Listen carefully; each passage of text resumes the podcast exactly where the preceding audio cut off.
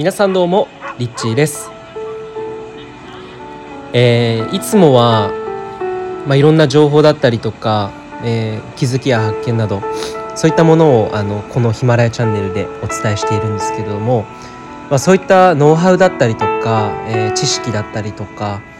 あのまあ、一方的なそういうお話だけでは、うん、どうしてもこう伝えきれない部分もあるなと思っていてで今日はねちょっと落ち込んだことがあのあったんですよ。で、まあ、自分自身こう人生をこう振り返る時間があった時に自分が一番本当にこうワクワクしていた時期のことを考えていたんですよね。でそうだそういえば二十歳の時に自分の人生の本を書いたなっていうのを思い出して久しぶりに、まあ、その当時書いた本でその20歳の時にですね10代にあのできた起きた出来事、えーまあ、留学のことについて留学が結構僕自身のその人生の大きなターニングポイントになっているんですけれども、まあ、大きく人生がこう運命がこう切り替わったような出来事から自分自身がこうワクワクを追いかけて自分の人生の運命をこう本当こう開いていく。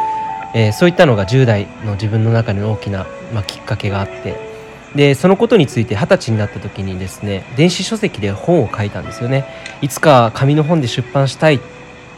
あ、そんな思いを持っていたんですが当時はまだ二十歳だったので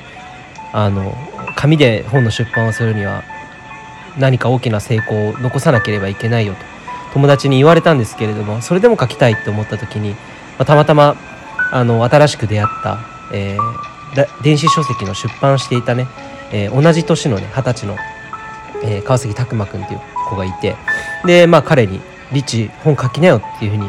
言われて背中を押されてですね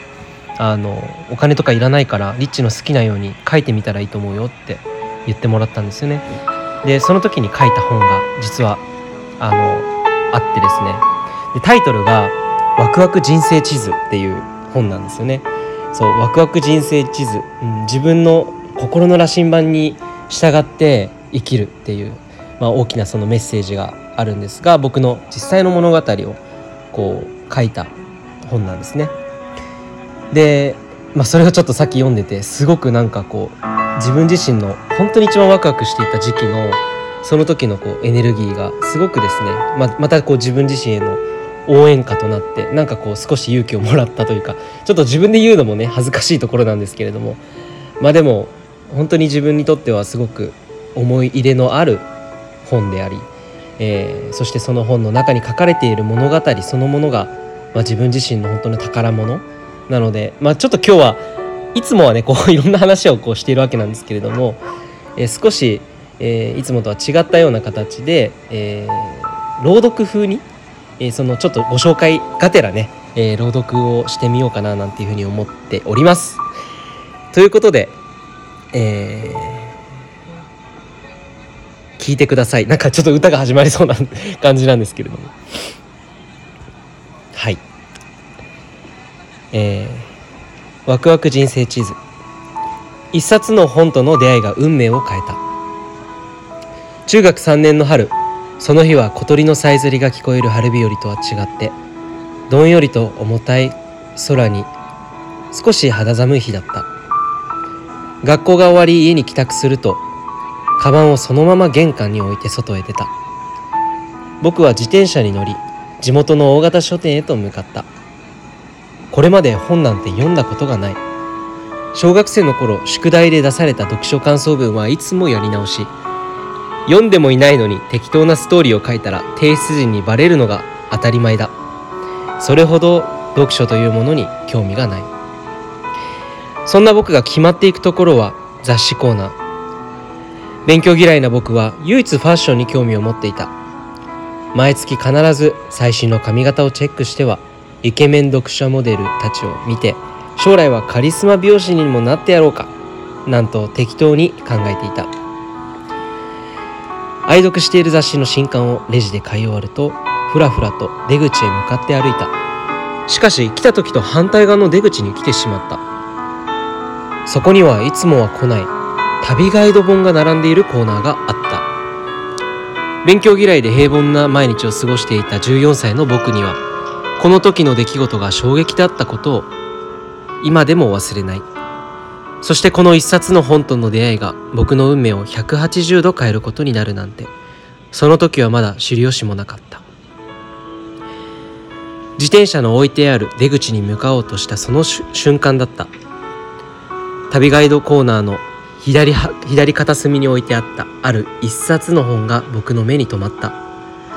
覚えておいてほしい僕が本嫌いだったこと。今までの読書感想文の宿題を最後までやりきったことさえ記憶にない。普段だったら目にも留まらないはずがなぜだかその本だけがカラフルで魅力的だったのだ。どうしても気になった僕はその本を手に取り中を開けてみた。するとそこに広がっていた世界は日本の埼玉に住んでいる中学生にはものすごく刺激的だったのだ。その本は世界一周の記録だった。本を開くとそこに広がっている世界はとても広大で美しくて刺激的だ。机の上でしか勉強したことがなかった僕はその本の世界を覗いた瞬間脳みそのデータフォルダを一気に容量オーバーしてしまったのだ。あまりの衝撃で上書き保存なんて完全に不可能な状態だった。世界一周中にインドの路上やハワイのビーチで書き殴ったメモ。ハネムーンで妻と一緒に2年間かけて世界一周した記録がそこに書かれていた。ハネムーンで世界一周？聞いただけでゾクゾクした。見開きに書かれていた言葉。その言葉が14歳の少年の心に火をつけたのだ。世界の路上を歩き世界の音を楽しみ世界の料理を味わい世界の酒に酔い世界の海に溶け世界の夕焼けに頬を染め世界の星を見上げ世界の風に吹かれ世界中の人たちと泣いたり笑ったりしながら思いっきり楽しもう。この言葉にノックアウトされた僕は一時的に放心状態となった。僕はすぐさまレジに向かいこの本を購入した。家に帰り本を再び開くとご飯を食べるのを忘れているほど読み込んでいたらしい。読み終えたのは次の日の朝だった。まるで夢の世界に行ってしまったかのように不思議で心地のいい朝だったのを覚えている。カーテンを開けると強い日差しが差し込んだ。はっきりと覚えている。その日の空は今までに見たことがないぐらい快晴だった。ワクワクしたらそれはゴーサイン。春休みが終わるとクラスも変わりやがて受験生となる。新しいクラスメートとの間で話す内容は決まって進路先。進路といっても今後一生の人生決めるとかそういうことではなくどこの高校に進学するか。それは僕にとって凄まじいほどつまらないものだった。というのもそのはず。僕は頭も良くないしその頃の僕がこの世で一番嫌いなことといえば勉強。今まで運動しかしてこなかったので得意なことはスポーツとしか言えないそこら辺にいる中学生。部活は野球部でポジションはレフト。得意教科は体育でスポーツテストだけは誰にも負けない自信があった。しかし勉強となると誰よりもトンチンカン。そんな僕がこの先普通に日本の高校を出てそこそこの大学に進学しそこそこの会社に就職したらどうなるものか大体予想がつく。毎朝のように満員電車に揺られ会社では雑務に追われ上司に叱られる。流されるだけで自分の意志すら存在しない惰性な日々が続き感情のないロボットのまま気づいたら老後を迎える。考えただけでもゾッとした。今朝テーブルの上に書いてあった。広告の文字がふと頭によぎる。老人ホームで生活する8割以上の人が共通して言う言葉。若い頃にもっとやりたいことをやるべきだった。人生は本当に短い。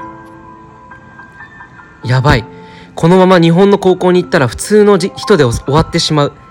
ありきたりな人生で本当にいいのか、えー、この続きがあるんですけれどもまたその続きは次の音声で。